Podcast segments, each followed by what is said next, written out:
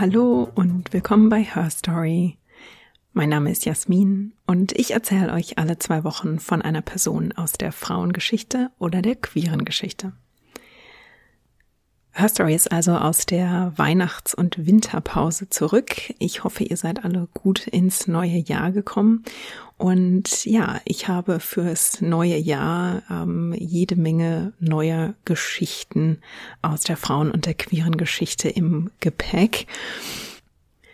Und los geht's heute mit der Geschichte von Odette Sansom Hallows. Dazu eine kleine Vorbemerkung. Odette Sansom Hallows war eine Spionin im Zweiten Weltkrieg. Das heißt, Heute kommen wir nicht umhin, auch über Konzentrationslager zu sprechen und über Folter der Gestapo. Wenn das Thema also für euch ja einfach zu viel ist, wenn das für euch zu belastend ist, dann ähm, setzt diese Folge vielleicht doch lieber aus. Odette Sansom Hallows wurde in Frankreich geboren, zog aber nach England und war während des Zweiten Weltkriegs für den britischen Geheimdienst SOE als Agentin aktiv. Sie war Kurierin für das Spionagenetzwerk Spindle und übte damit einen der gefährlichsten Jobs aus im Zweiten Weltkrieg, denn Kurierin zu sein war einer der Jobs mit der höchsten Fatalitätsrate. Sie arbeitete als Kurierin mit der französischen Resistance zusammen im Kampf gegen Hitler-Deutschland. Odette Sansom und ihr Führungsoffizier Peter Churchill wurden im Frühjahr 1943 festgenommen und Odette wurde von der Gestapo wiederholt verhört und dabei auch gefoltert, gab aber nie Informationen über ihre Kontakte und das Netzwerk preis und schützte so Agenten in ihrem Netzwerk. Weil sie sich weigerte zu kooperieren, wurde Odette schließlich ins Frauenkonzentrationslager Ravensbrück geschickt, das sie nur sehr knapp überlebte. Und Odette Sansom Hallows ist die am höchsten ausgezeichnete Spionin des Zweiten Weltkriegs. Geboren wird sie am 28. April 1912, also nur wenige Jahre vor dem Ersten Weltkrieg. Sie war die erste Tochter von Yvonne und Gaston Breilly und ihr folgte ein kleiner Junge. Sie hatte also einen jüngeren Bruder namens Louis. Der Vater wurde schon zwei Jahre nach der Geburt von Odette in den Ersten Weltkrieg eingezogen und überlebte dort zwar die furchtbare Schlacht von Verdun, wurde dann aber von einer Granate getötet, als er zwei verwundeten Soldaten helfen wollte. Odette und Louis werden also von der Mutter allein aufgezogen. Der Großvater wird aber einen großen Einfluss äh, auf ihr Leben haben. Also sie erzählt in Interviews später, dass der Großvater sie und ihren Bruder jede Woche mit ans Grab des Vaters genommen hatte und ihnen dabei wirklich ein, ein Pflichtbewusstsein einbläute. Also der Großvater erzählte den beiden immer wieder, euer Vater hat seine Pflicht für sein Vaterland getan. Wenn ein neuer Krieg kommt, dann müsst auch ihr eure Pflicht tun.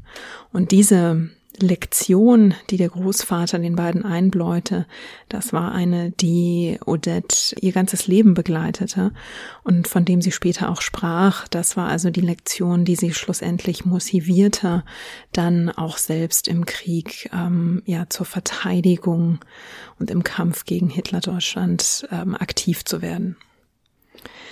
Als Kind stürzt Odette wirklich von einer schweren Krankheit in die nächste. Mit sieben Jahren erkrankt sie an Polio und ist für über ein Jahr teilweise gelähmt. Kurz darauf verliert sie zeitweise das Augenlicht, ähm, eine, ein Zustand, der offenbar drei Jahre lang anhält. Und sie erzählt später, dass es auch da wieder der Großvater ist, der auf sie einwirkt und der darauf dringt, sie solle sich also von einer körperlichen Einschränkung nicht zurückhalten lassen, wenn sie nichts oder nur wenig sehe, dann solle sie eben ihr Köpfchen nutzen. Ähm, also niemand und nichts halte sie davon ab, ja, clever zu sein und ihren Verstand zu nutzen. Die Mutter gab natürlich weiterhin nicht auf, also nahm sie auch weiterhin mit zu Ärzten und versuchte eine, ja, eine Behandlung, eine heilende Behandlung für die Tochter zu finden. Angeblich war es am Ende eine regelmäßig angewandte Kräuterlösung, die Odette dann ihre Sehkraft zurückbrachte. Kaum davon genesen erkrankte sie dann an rheumatischem Fieber und die Mutter gab dann Bruder Louis in eine Schule in Amiens und zog mit Odette und zog mit Odette in die Normandie, ähm, dessen Klima ihr also gut tun sollte. Und dort besuchte sie dann ein Konvent und ihre Gesundheit schien sich also wirklich endlich zu bessern und stabil zu bleiben. Nach ihrem Schulabschluss trifft Odette den Engländer Roy Sansom und die beiden heiraten 1930 und leben zunächst in Boulogne, ziehen dann aber nach London. Dort bekommt das Paar dann drei Töchter, Françoise, Lily und Marianne. Und Odette Sansom, wie sie nun heißt, richtet sich nun also in einem Leben als Hausfrau und Mutter ein, erlebt aber von London aus den, den Beginn des Zweiten Weltkriegs. Ihr Mann Roy wird bald darauf eingezogen und die deutsche Luftwaffe beginnt ja dann relativ bald London zu bombardieren, weil es also in London nicht mehr sicher ist für sie und ihre Töchter, zieht Odette mit den drei Mädchen aus der Hauptstadt weg und zieht aufs Land, um sich dort in Sicherheit zu bringen. Aber das Gewissen plagt sie. Sie weiß ihre Familie in Frankreich. Sie weiß, dass die Menschen in London leiden. Sie hat natürlich auch Angst um ihren Ehemann. Und sie sagt, sie hat immer wieder die Stimme und die Lektion ihres Großvaters im Kopf, der ihr und ihrem Bruder ja eingebläut hat, wenn ein neuer Krieg kommt, müsst auch ihr eure Pflicht tun. Und 1942 glaubt sie, dass sie eine kleine Chance hat, ihren Beitrag zu leisten. Sie hört nämlich im Radio, dass die Royal Navy die Bevölkerung um Aufnahmen von der französischen Küste bittet. Die Royal Navy will mit Hilfe von Privatfotos ähm, Angriffe auf die französische Küste vorbereiten, beziehungsweise die Landung an der französischen Küste. Odette äh, als Französin kennt sich in Frankreich natürlich sehr gut aus, hat auch Fotos und schickt also Fotos ein und wird kurze Zeit später ins War Office eingeladen. Das War Office war der Vorläufer des britischen Verteidigungsministeriums und dort wird sie gefragt, ob sie im Krieg aushelfen würde. Odette äh, denkt in dem Moment an ihre Sprachkenntnisse, so berichtet sie das später, und sie glaubt also, sie soll vielleicht Übersetzungen fürs War Office vornehmen und sie ist durchaus bereit, das zu tun. Sie möchte sich gern nützlich machen. Sie denkt, das ist vielleicht so eine Art Teilzeitstelle und glaubt, das ist eine gute Art, wie sie von Großbritannien aus also die Bemühungen im, äh, im Krieg unterstützen kann. Sie wird dann kurze Zeit später erneut zu einem Gespräch gebeten und findet sich Captain Selwyn Jepson gegenüber. Der ist ein Werbeoffizier für den britischen Geheimdienst SOE und dessen F-Section. Das ist die äh, Gruppe, die in Frankreich aktiv werden soll. Ja, was ist dieser SOE überhaupt? SOE steht für Special Operations Executive und es war eine Art britischer Geheimdienst beziehungsweise eine Organisation während des Zweiten Weltkriegs, die ähm, von Churchill mit ins Leben gerufen wurde. Sie wurde 1940 gegründet als so eine Art zweites Standbein zum Militär.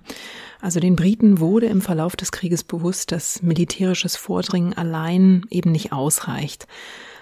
Und einige Militärs traten mit der Idee an Winston Churchill, den damaligen britischen Premierminister, heran, eine Organisation zu gründen, äh, die mit geheimen Operationen im feindlichen Territorium agieren, die also dort zum Beispiel Sabotageaktionen vornehmen, die Informationen sammeln und also ans britische Militär weitergeben, um also das Vordringen und die Erfolge, die militärischen Erfolge im Kampf gegen Nazi-Deutschland ja ähm, so gut wie möglich voranzutreiben. Dazu gehörte also, wie gerade erwähnt, das Sammeln von Informationen. Dazu gehörte die Zusammenarbeit mit dem örtlichen Widerstand, also zum Beispiel der französischen Resistance. Und dazu gehörten auch ähm, Sabotageakte, zum Beispiel an deutschen Versorgungsrouten oder auch an Kommunikationslinien. Winston Churchill fand diese Idee sehr gut und nickte die also ab. Äh, und damit hatte der SOI also offiziell zwei Aufgaben. Den Widerstand gegen die Nazis in den besetzten Gebieten zu fördern, eben durch die Zusammenarbeit und die Unterstützung zum Beispiel der französischen Resistance. Und eine Gruppe von geheimen äh, Netzwerken, Kämpferinnen zu installieren, die also Sabotageakte gegen die Deutschen durchführen und die auch bei der Vorbereitung der Landung der britischen Truppen helfen und sie dann nach der Landung unterstützen. Der SOI war nicht das gleiche wie der britische MI6, also der britische Secret Intelligence Service. Dem ging es mehr um Abhörmaßnahmen und das Abfangen und Entschlüsseln von Informationen. Und beim SOI war es also wirklich Boots on the Ground, wie man so schön sagt, also Leute, die vor Ort aktiv wurden. Und diese Sabotageakte und auch das Sammeln von Informationen in den besetzten Gebieten in Frankreich zum Beispiel, das war eben ungemein gefährlich. Also die Deutschen nannten die Agentinnen des SOI Terroristinnen und äh, aus diesem Grund gab Hitler auch die Order, sie zu ermorden, egal ob sie bewaffnet waren oder nicht. Und natürlich wurden viele von ihnen vorher auch gefoltert, weil man versuchte, noch so viele Informationen wie möglich von ihnen zu bekommen, zum Beispiel über weitere SOI-AgentInnen oder über ja, andere geplante Aktionen. Und weibliche Kuriere, die also Informationen von A nach B trugen oder auch Unterlagen, Versorgungsgüter transportierten, die waren am stärksten gefährdet. Das war der gefährlichste Job. 42 ähm, Prozent der Kurierinnen wurden ermordet und überlebten also ihren Einsatz im Zweiten Weltkrieg nicht. Odette weiß von all dem natürlich nichts, als sie vorgeladen wird. Also sie weiß bis zu dem Zeitpunkt wahrscheinlich noch nicht mal von der Existenz des SOI. Die britischen Behörden eröffnen ihr beim Interview, dass sie Erkundungen über Odette eingezogen haben in Großbritannien und auch in ihrer alten Heimat Frankreich.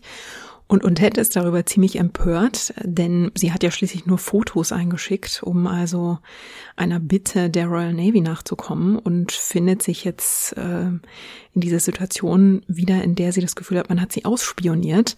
Warum muss man ihr Leben durchleuchten, wenn sie nur ein paar Fotos zur Verfügung gestellt hat?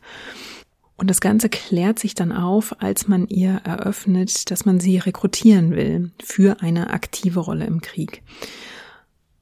Sie erfährt dann also, dass man sie sogar nach Frankreich in ihre alte Heimat schicken will. Und Odette erzählt in Interviews nach dem Krieg über diesen Austausch und sagt, das kommt gar nicht in Frage. Ich bin dafür nicht geeignet. Ich bin eine Hausfrau und Mutter. Was soll ich in Frankreich? Ich bin eine Hausfrau, ich habe drei Kinder, ich weiß gar nicht, wie man einen Krieg führt.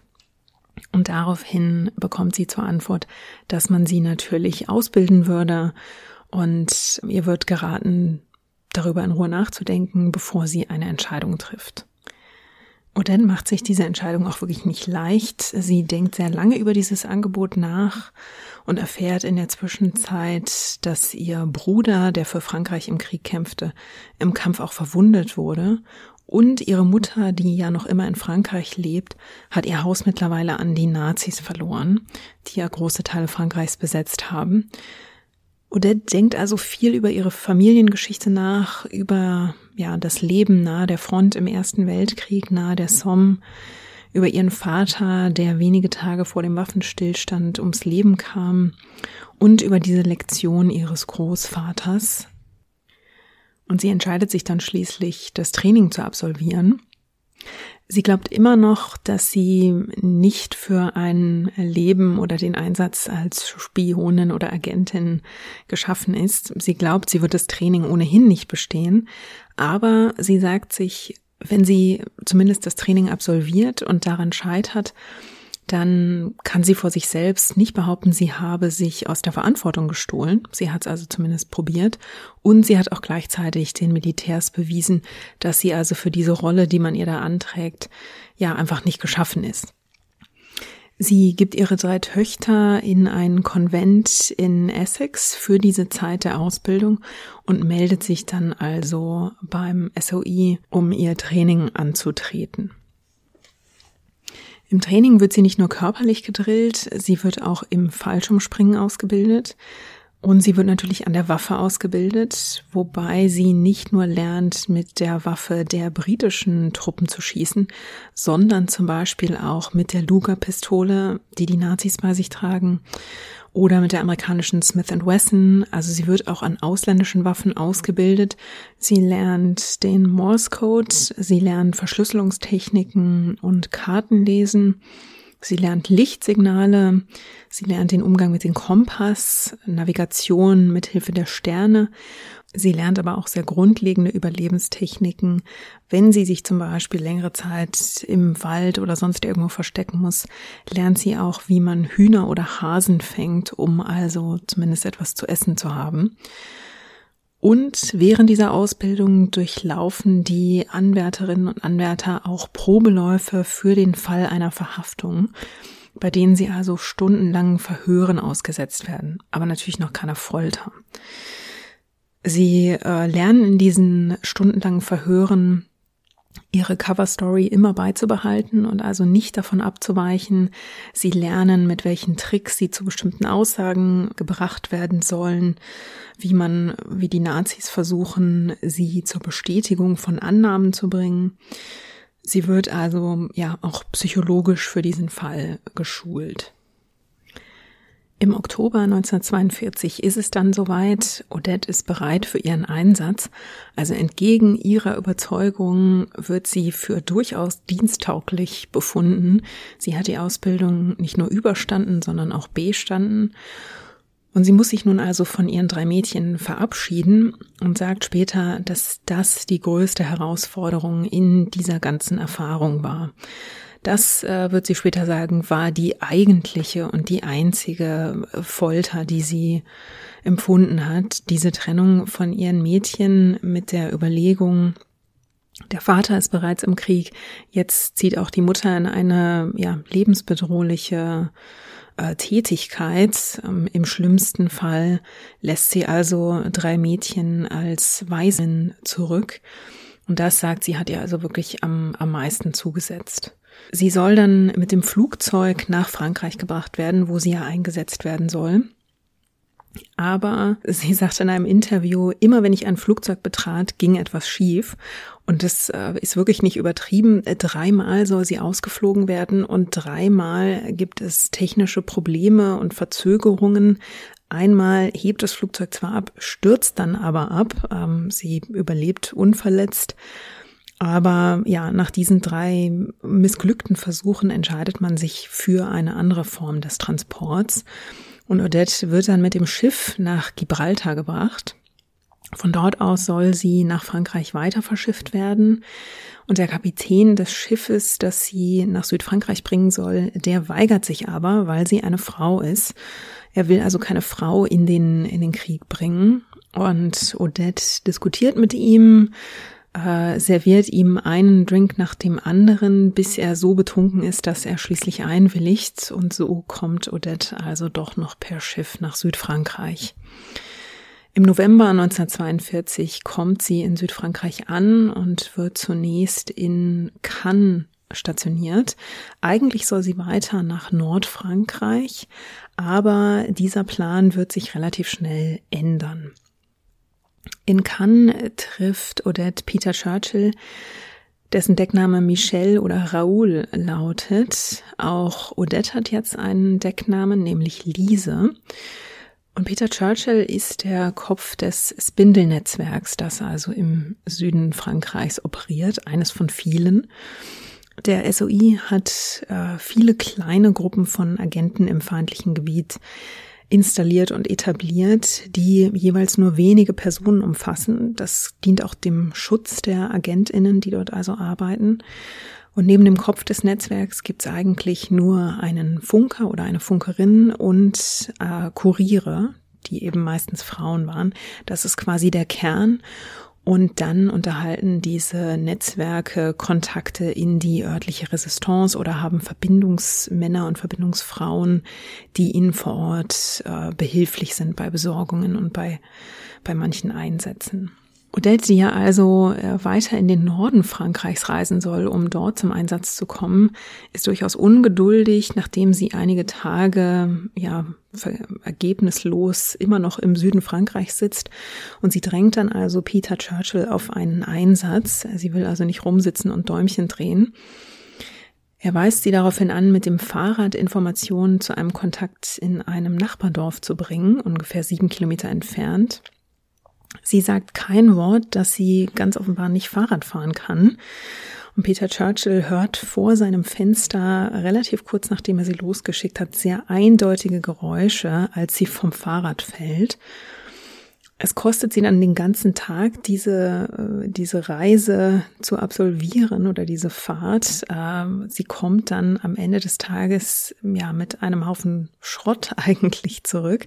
Aber sie kommt zurück, sie beschwert sich nicht, sie sagt kein Wort, sondern fragt nach, direkt nach dem nächsten Auftrag und macht damit natürlich direkt Eindruck auf Peter Churchill. Diesmal wird sie nach Marseille geschickt, um dort Papiere zu überbringen und Informationen in Empfang zu nehmen. Sie macht sich also auf den Weg und verbringt die Nacht in einem Bordell, in dem sie zur Tarnung absteigt. Also das ist ein Bordell, das von Nazis frequentiert wird. Und das ist im Prinzip die beste Tarnung, sich direkt in deren Mitte zu verstecken. Dummerweise gibt es aber genau in der Nacht eine Razzia in dem Bordell. Und Odette hatte unglaubliches Glück, denn die Bordellbetreiberin ist natürlich im Bilde, dass sich bei ihr eine Agentin versteckt. Sie ist also eine Kontaktperson und Helferin dieses Netzwerks. Und die Bordellbetreiberin behauptet kurzerhand, in dem Zimmer, in dem Odette sich also aufhält, erhole sich gerade ihre Nichte von den Pocken, also einer ziemlich ansteckenden Krankheit, und die Deutschen verzichten daraufhin auf eine Durchsuchung des Zimmers. Nach diesen beiden Aktionen bittet Peter Churchill in London ganz offiziell darum, Odette dem Spindle-Netzwerk zuzuteilen, statt sie also auf ihren ursprünglichen äh, Auftrag in den Norden Frankreichs zu schicken. Diese Bitte hat auch Erfolg und damit ist also das Spindle-Netzwerk mit seinen drei Kernpersonen nun im Einsatz. Neben Odette, die also als Kurierin agiert, unter dem Codenamen Lise ist äh, Peter Churchill, wie bereits erwähnt, der Kopf des Netzwerks. Sein Codename lautet Michel oder Raoul. Und der Funker, der dritte im Bunde, ist Adolf Rabinowitsch, dessen Codename Arnaud lautet. Der Alltag dieses Netzwerks sieht so aus, dass ähm, das Netzwerk Anweisungen aus London bekommt und natürlich auch Infos zurückfunkt. Und die Funker sind ähm, sehr gefährdet. Sie dürfen nämlich nicht immer vom gleichen Ort aus arbeiten, weil die Deutschen mit Autos durch die Gegend fahren und nach Funksignalen suchen.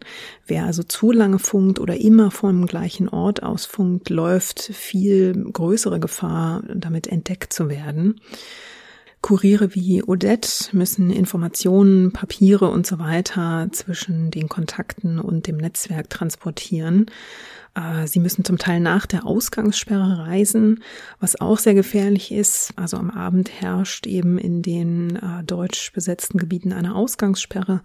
Und wer dann noch auf der Straße erwischt wird, muss schon eine Genehmigung haben oder eine sehr gute Ausrede, die auch nach mehrmaligem Fragen ja standhält. Also falls man in der Nacht angehalten und kontrolliert wird, muss man wirklich eine sehr gute Story haben und fest dabei bleiben. Dann hat man vielleicht eine Chance, ungeschoren davon zu kommen. Eine Garantie ist es aber natürlich auch nicht. Also auch das war immer sehr gefährlich.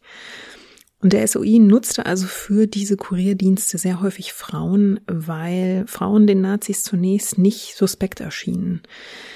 Als die Nazis dem Ganzen dann auf die Schliche kamen, folterten und ermordeten sie die Frauen aber genauso wie die Männer. Also zu der Zeit, als Odette in den Krieg eintritt, ähm, ist schon klar, dass sie sich in eine extrem gefährliche Lage bringt. Das Spindle-Netzwerk muss wie die anderen Netzwerke auch immer wieder illegale Landungen von Flugzeugen organisieren oder ähm, Abwürfe von Versorgungsgütern.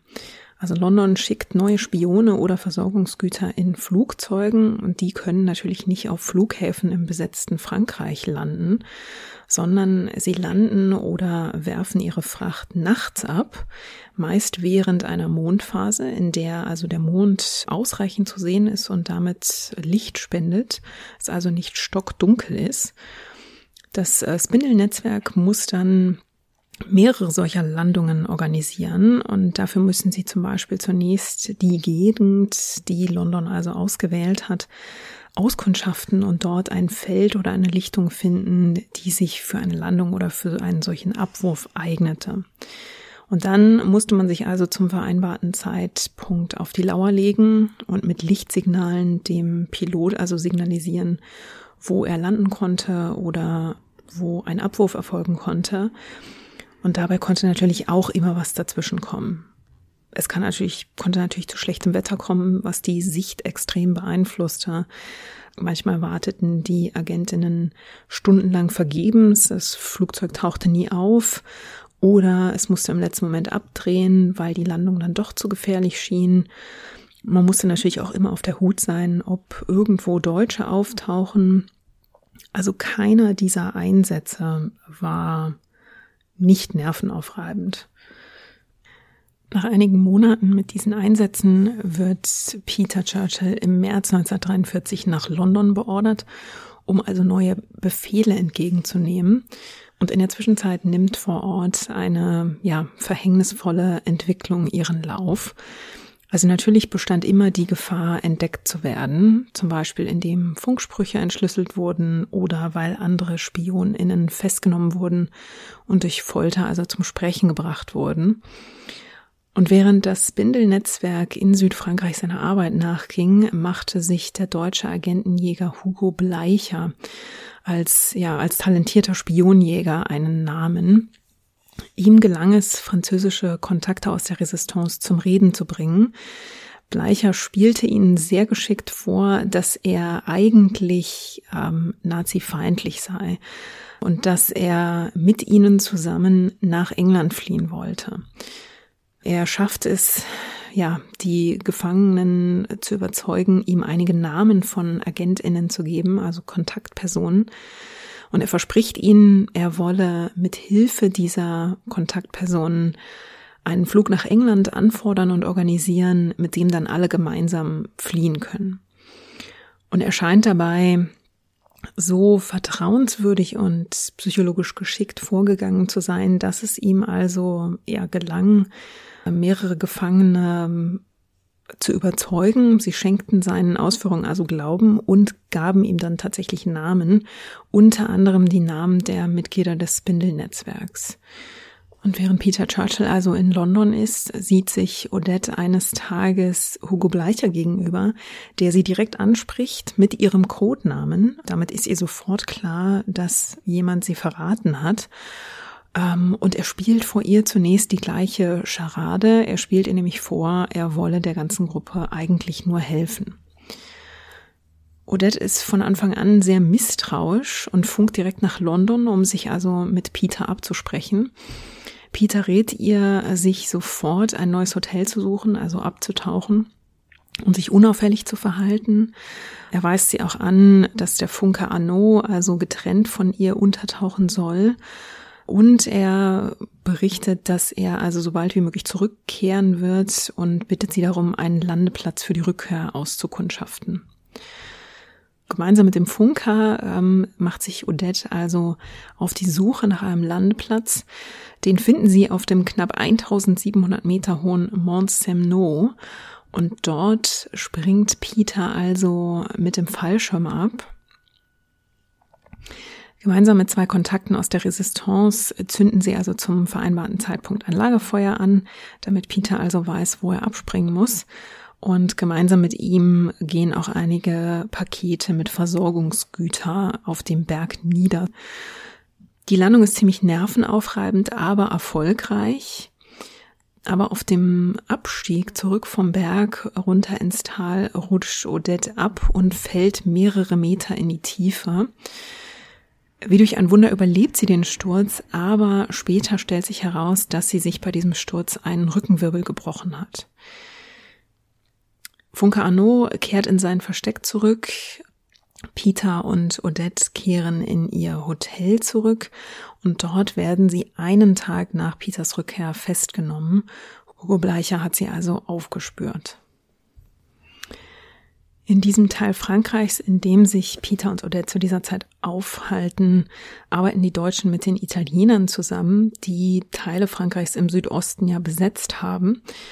Und deshalb werden Peter und Odette also zunächst von den Carabinieri verhaftet in italienischer Haft in Annecy stellt Odette dann eine Behauptung auf, die beiden das Leben retten wird. Sie behauptet nämlich, sie sei mit Peter Churchill verheiratet und Peter sei tatsächlich mit Winston Churchill verwandt, sei ein entfernter Cousin von ihm, was er natürlich nicht ist, aber ja, der Name Churchill ist natürlich einiges wert in diesen Kriegstagen, denn wer vermeintlich mit einem der Regierenden der Alliierten verwandt ist, der wird von den Nazis gern als Geisel verwandt und das kann in dieser Lage einen gewissen Schutz bedeuten. Die beiden werden einige Zeit in Annecy festgehalten und werden dann nach einigen Zwischenstationen ins Gefängnis Fresne in Paris verlegt. Dort beginnt Hugo Bleicher, die beiden zu besuchen und auch zu verhören. Und Hugo Bleicher ist ein, eine relativ seltsame, ein Stück weit undurchsichtige Person.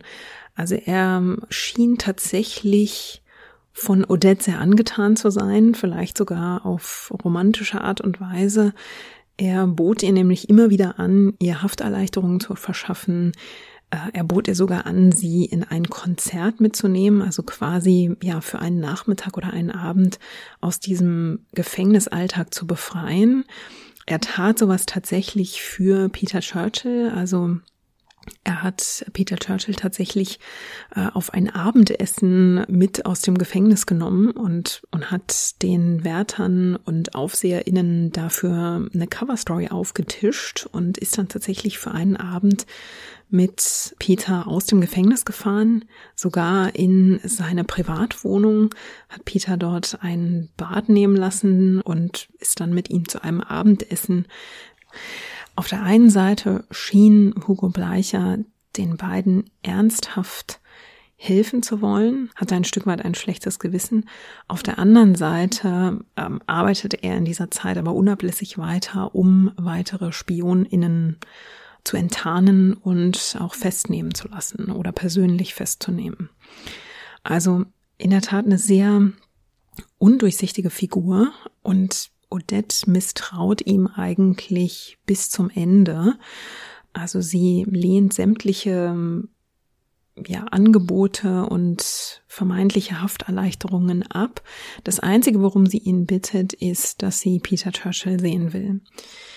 Die beiden haben nämlich noch in Freiheit Gefühle füreinander entwickelt und in der Haft ist es jetzt die Hoffnung auf ein Wiedersehen in Freiheit und vielleicht sogar ein gemeinsames Leben in Freiheit, an die sich die beiden also klammern und die ihnen den Durchhaltewillen gibt in den kommenden Monaten.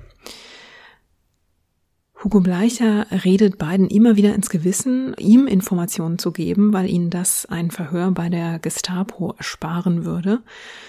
Beide weigern sich und beide werden daraufhin zu Verhören ins Gestapo-Hauptquartier nach Paris gebracht. Peter Churchill wird dort zweimal verhört und Odette Sansom wird 14 Mal zum Verhör gebracht denn sie hat den Gestapo-Beamten erklärt, nicht Peter Churchill sei der Kopf des Netzwerks, sondern sie sei diejenige, die dieses Netzwerk geleitet habe. Und damit glauben die Gestapo-Beamten also, dass bei ihr sämtliche Informationen liegen. Sie rettet Peter Churchill damit vielleicht das Leben. Sie hilft ihm bzw. bewahrt ihn auf jeden Fall vor weiteren Verhören und vor Folter. Die Gestapo will natürlich den Aufenthaltsort des Funkers aus diesem Netzwerk wissen und ist auch an den Aufenthaltsorten von weiteren Kontakten des Spindle-Netzwerks interessiert. Aber Odette weigert sich wirklich permanent Informationen preiszugeben. Und weil sie sich weigert, wird sie also schließlich gefoltert. Ich gehe jetzt nicht weiter auf die Details dieser Folter ein. Ich erspare euch das. Ähm, ich erzähle euch lieber, was Odette über diese Folter sagte und wie sie das Erlebte durchgestanden hat.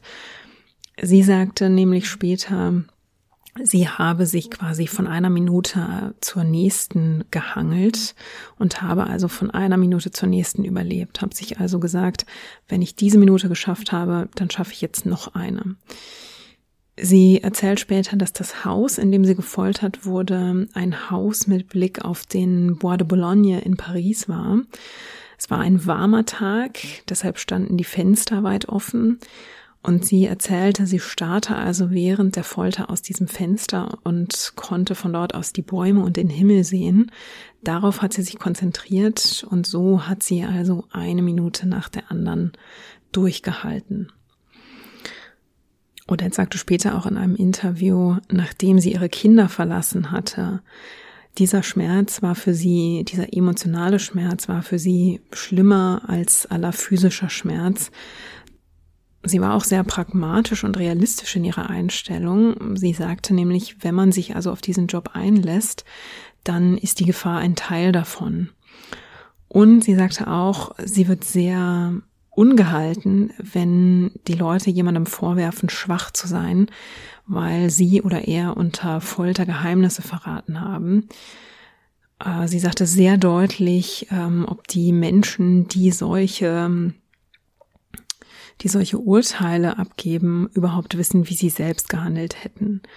Ähm, sie sagte, man kann einfach nicht wissen, wie man sich verhält, bis man selbst in dieser Situation ist. Und Odette stellte sich heraus, war also absolut widerständig ähm, und stur und verschwiegen und gab kein einziges Geheimnis, keinen einzigen Namen preis. Und weil die Beamten aus Odette also nichts herausbringen, wird sie schließlich zweimal zum Tode verurteilt. Einmal, weil sie als Französin, als gebürtige Französin spioniert hat und einmal, weil sie für England spioniert hat. Und Odette war offenbar selbst in dieser Situation noch schlagfertig. Sie gab nach eigener Aussage nämlich zur Antwort, Sie müssen sich schon entscheiden, ich kann ja nur einmal sterben. Die Vollstreckung dieses Todesurteils, die ließ aber auf sich warten. Zum Glück natürlich für Odette. Peter und Odette saßen wochenlang, monatelang in ihren Zellen in Fresne in Einzelhaft. Odette knüpfte Kontakt zu einer Aufseherin namens Trude. Die überbrachte dann ab und zu Nachrichten zwischen Odette und Peter. Peter wird dann im Februar 1944 nach Berlin verlegt und dort im Gestapo-Gefängnis in der Prinz-Albrecht-Straße untergebracht. Dort erlebt er schwere Luftangriffe auf Berlin, die auch das Gestapo-Hauptquartier treffen. Und wenig später wird er dann ins KZ Sachsenhausen gebracht. Im Mai 1944 wird auch Odette verlegt. Sie wird gemeinsam mit sechs weiteren Agentinnen transportiert mit Vera Lee, mit Diana Rowden, André Borel, Yolande Beekman, Madeleine Damermont und Elaine Plumen. Alle sechs sind ebenfalls Agentinnen im F-Sektor gewesen, also in Frankreich. Alle sechs haben wie sie für den SOI gearbeitet als Kurierinnen und Funkerinnen und bis auf Odette wird keine dieser sechs Frauen überleben. Aber die Begegnung mit diesen sechs Frauen ist etwas, das Odette bis an ihr Lebensende bei sich trägt und das sind Frauen, an die sie sehr häufig erinnert, weil sie den Krieg eben nicht überlebt haben. Odette wird über Karlsruhe und Halle weiter transportiert ins Konzentrationslager Ravensbrück. Das Frauenkonzentrationslager sollte ursprünglich ungefähr 4000 Gefangene fassen. Als Odette eintraf, waren es über 36.000. Die Zustände in dem Lager waren wie in vielen anderen Konzentrationslagern natürlich katastrophal. In Ravensbrück wurden auch medizinische Experimente an weiblichen Gefangenen durchgeführt. Odette, von der man noch immer glaubt, sie sei die Ehefrau von Peter Churchill und damit also auch eine angeheiratete Verwandte des britischen Premierministers, wird in Einzelhaft in den Bunker von Ravensbrück gesperrt. Der ist berüchtigt, weil man dort Gefangene eigentlich sich selbst überlässt und langsam aber sicher verhungern lässt. Odette lebt monatelang drei Monate insgesamt in der Dunkelheit und bekommt wirklich kaum zu essen. Neben ihrer Zelle liegt die Zelle, in der Frauen ausgepeitscht werden. Odette kann also das Prozedere und auch die Schreie dieser Frauen hören. Und es ist, glaube ich, ein Wunder, dass sie dabei nicht verrückt geworden ist. Sie sagt, sie saß sehr oft in ihrer Zelle und hat sich in dieser Zeit darauf konzentriert, Kraft an diese Frauen zu schicken. Also sie hat an diese Frauen gedacht und hat versucht, hat ihnen die Kraft gewünscht, äh, dieses, diese Strafen, diese, diese Folter durchzustehen, weil sie selbst kaum Essen bekommt, leidet oder sehr schnell unter Unterernährung. Die Haare fallen ihr büschelweise aus, sie magert extrem ab, ihre Lymphknoten schwellen an, also ihr Körper zerfällt langsam. Und sie hat natürlich auch immer noch Folgen und Komplikationen der Folter, die sie selbst erlebt hat und auch von diesem unbehandelten gebrochenen Rückenwirbel, den sie sich kurz vor ihrer Verhaftung zugezogen hatte. Ihre Gesundheit verschlechtert sich also rapide. In ihrer Zelle ist es die meiste Zeit dunkel. Und sie erzählt später, wie sie die Dunkelheit und die Einsamkeit während dieser drei Monate im Bunker ausgehalten hat ohne also verrückt zu werden. Sie erzählt, dass sie sich an ihre Kindheitsjahre erinnert hat und dass quasi diese Blindheit, die sie als Kind erlebt hat, dass die ja ihr geholfen hat, diese Dunkelheit durchzustehen. Also sie sagte, sie hat ihre Fantasie genutzt und sich selbst Aufgaben gestellt, bei denen sie sich auch sehr konzentrieren musste. Sie erinnert sich zum Beispiel an Geschichten oder Gedichte, die ihr der Großvater vorgelesen hatte. Sie überlegte sich, wie sie ihre Töchter anziehen würde, welche Kleidungsstücke, welche Farben, welche Muster sie aussuchen würde und was am besten zusammenpassen würde. Sie erzählte, dass sie in Gedanken ihr Haus und auch andere Häuser, die sie kannte, neu möbliert hat. Sie hat sich also genau überlegt, in welchen Raum stellt sie welche Möbelstücke, wie sehen die aus, welche Farbe der Vorhänge passt zum Sofa. Also sie versuchte so detailliert und farbenfroh wie möglich, ja, sich Aufgaben zu stellen und, und diese Aufgaben zu lösen. Sie versuchte sich an Musik zu erinnern und versuchte dann dazu passende Worte zu finden. Also alles Aufgaben, von denen sie sagte, man muss sich dabei sehr konzentrieren, wenn man zum Beispiel für einen Liedtext, den man sich ausdenkt, kein Aufnahmegerät hat, dann muss man das also alles im Gedächtnis behalten. Und diese Konzentrationsaufgaben, die haben ihr offenbar sehr geholfen. Und außerdem das Gefühl, wenn sie ihre Gefangenschaft akzeptiert, wenn sie Stärke zeigt, Durchhaltewillen zeigt, wenn sie mit den anderen Gefangenen mitleidet, dann beweist sie sich selbst und den anderen etwas. Sie, sie hat das Gefühl oder sie klammert sich daran, dass wenn sie Stärke und Widerständigkeit zeigt, dass das auch irgendwie allen in diesem Gefangenenverbund hilft. Und sie sagt auch, ihre ihre Aufsässigkeit, diese Weigerung, sich zu beugen, sich klein machen zu lassen, die sei für sie ganz essentiell gewesen. Dadurch konnte sie die Gefangenschaft überstehen, dadurch konnte sie alles, was ihr in dieser Gefangenschaft widerfahren ist, ähm, überstehen. Nur so, hat sie später gesagt, konnte sie ihre Identität und ihre Persönlichkeit behalten. Das war also etwas, das sie schützte das man ihr in dieser Gefangenschaft nicht nehmen konnte. Und das fand sie ganz, ganz wichtig. Im August 1944 sitzt sie immer noch in Einzelhaft im Bunker und plötzlich merkt sie, wie ihre Zelle extrem warm wird. Man hat die Heizung mitten im Hochsommer in ihrer Zelle extrem aufgedreht. Sie bekommt kein Essen mehr, sie bekommt nichts zu trinken und bricht dann nach einer Woche völlig entkräftet und geschwächt zusammen. Sie wird kurz ins Krankenlager gebracht, bekommt dort eine Injektion und wird dann in den Bunker zurückgeschickt. Und der Lagerkommandant Fritz Suren gibt ihr wenig später eine Erklärung für diese Strafe, die aus dem Nichts kam. Die Alliierten sind nämlich im Süden Frankreichs gelandet, wo sie ja als Spionin gearbeitet hat. Und es ist ihm herzlich egal, dass äh, Odette schon seit über anderthalb Jahren in Gefangenschaft ist. Sie wurde trotzdem für diesen Erfolg der Alliierten bestraft und hat damit beinahe mit dem Leben bezahlt. Aber Fritz Suren wird mit dem Vormarsch der Truppen ziemlich bald klar, dass er überlegen muss, seine eigene Haut zu retten. Und da beschließt er also, diese vermeintliche Churchill-Verwandte zu seinem Vorteil zu nutzen. Er lässt sie nach drei Monaten im Bunker in eine Zelle verlegen, die jetzt ein Fenster hat. Sie bekommt Injektionen und wird aufgepäppelt und von ihrer neuen Zelle aus kann sie aber sehen, wie die Nazis Frauen zu ihrer Ermordung treiben, auch eine Erinnerung, die sie bis ans Ende ihres Lebens bei sich trägt. Am 1. Mai 1945, Hitler ist schon tot, beordert Lagerkommandant Fritz Suren sie dann aus ihrer Zelle. Er zwingt sie in sein Auto und fährt mit ihr gen Westen.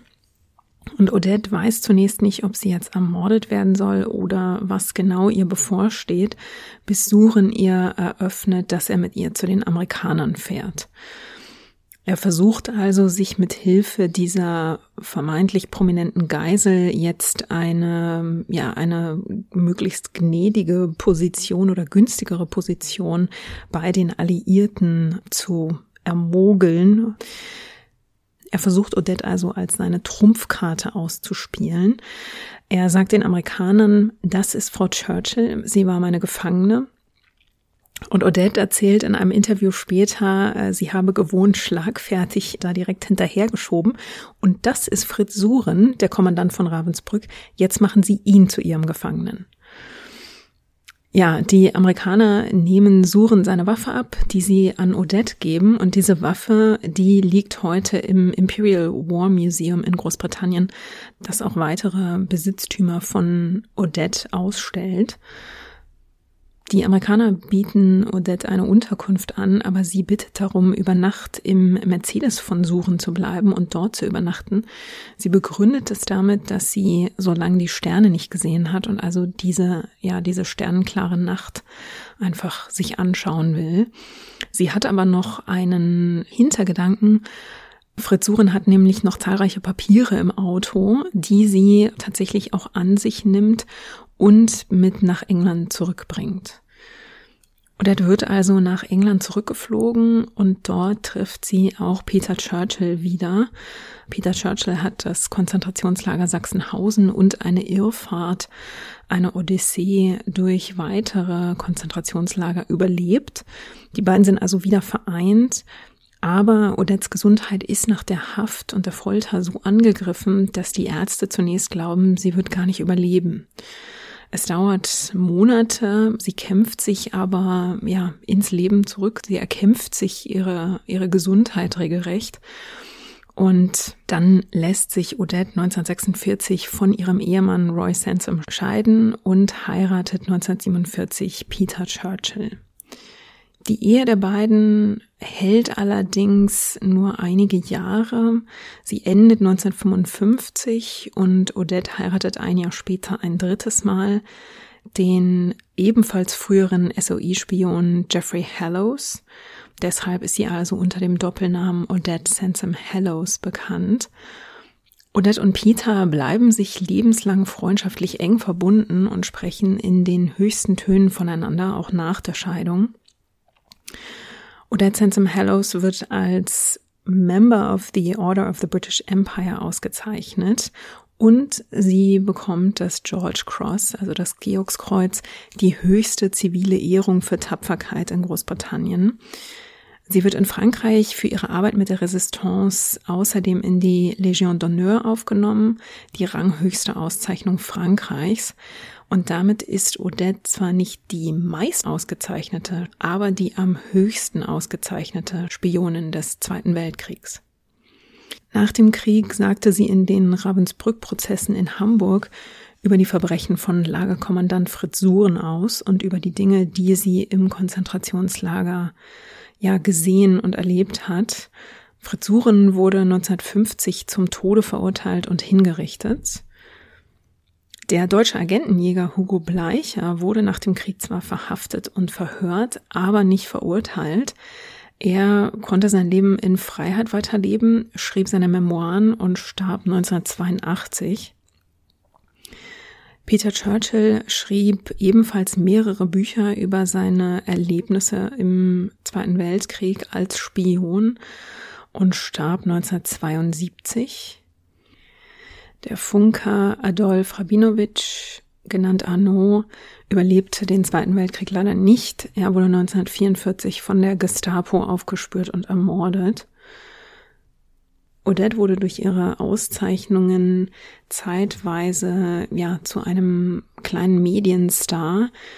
Äh, das Interesse an ihrer Geschichte war Ende der 40er, vor allem Anfang der 50er Jahre ziemlich groß. Und so entstand nicht nur ein Buch, sondern 1950 auch ein Film, genannt Odette. Die Hauptrolle spielte die Schauspielerin Anna Neagle und der Schauspieler Trevor Howard spielte Peter Churchill. Interessanterweise wurden Odette und Peter beide kritisiert. Sie wurden angegriffen, weil man Odette zum Beispiel nicht glaubte, dass sie tatsächlich so schwere Folter erlebt hatte. Also ihre traumatischen Erlebnisse wurden in Frage gestellt konnten aber durch ärztliche Befunde bewiesen werden. Es gab zwischenzeitlich sogar eine Kampagne, nach der man versuchte, ihr das Georgskreuz wieder aberkennen zu lassen. Aber nachdem sich also die gegenteiligen Beweise ähm, gefunden hatten, die also Odettes Version und Erzählung unterstützten, lief diese Kampagne also ins Leere. Jetzt könnte man fragen, warum hat denn der ähm, SOI dann nicht einfach klar Stellung bezogen? Sämtliche Akten aus dieser Zeit waren damals noch unter Verschluss. Ja, der Spionagedienst hielt sich da auch, auch sehr bedeckt. Das heißt also, Odette und Peter mussten noch zu Lebzeiten diese ja, Kampagne miterleben, die dann allerdings im Sande verlief und Odette zog sich danach aber weitgehend aus der Öffentlichkeit zurück, gab allerdings ähm, immer noch mal einige Interviews. Manche davon sind im Bestand des Imperial War Museums in Großbritannien, sind dort also als Zeitzeuginnenberichte hinterlegt. Die verlinke ich euch auch in den, in den Show Notes. Und äh, man findet auch auf YouTube mindestens ein Interview mit der schon betagteren Odette Sansom Hallows. Odette lebte abseits von diesen Interviews aber dann ein ja, recht ruhiges, zurückgezogenes Leben und starb am 13. März 1995 mit 82 Jahren. 2012 gab die Royal Mail eine Briefmarke heraus, auf der Odette zu sehen ist. Und im März 2020 wurde ein Zug nach ihr benannt und eingeweiht. Aber ich glaube, ich schließe die heutige Episode mit zwei Zitaten von Odette. Und zwar hat sie auf die Frage danach, ob sie ihr Handeln als mutig empfindet, einmal gesagt, Mut ist eine sehr persönliche Sache.